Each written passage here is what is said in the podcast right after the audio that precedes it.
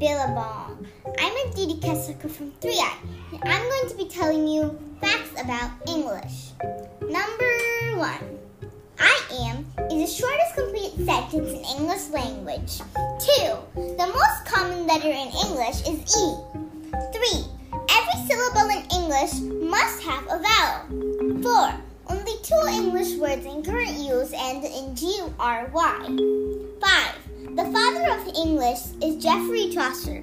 He was an English author, poet, philosopher, cat, courtier, and diplomat.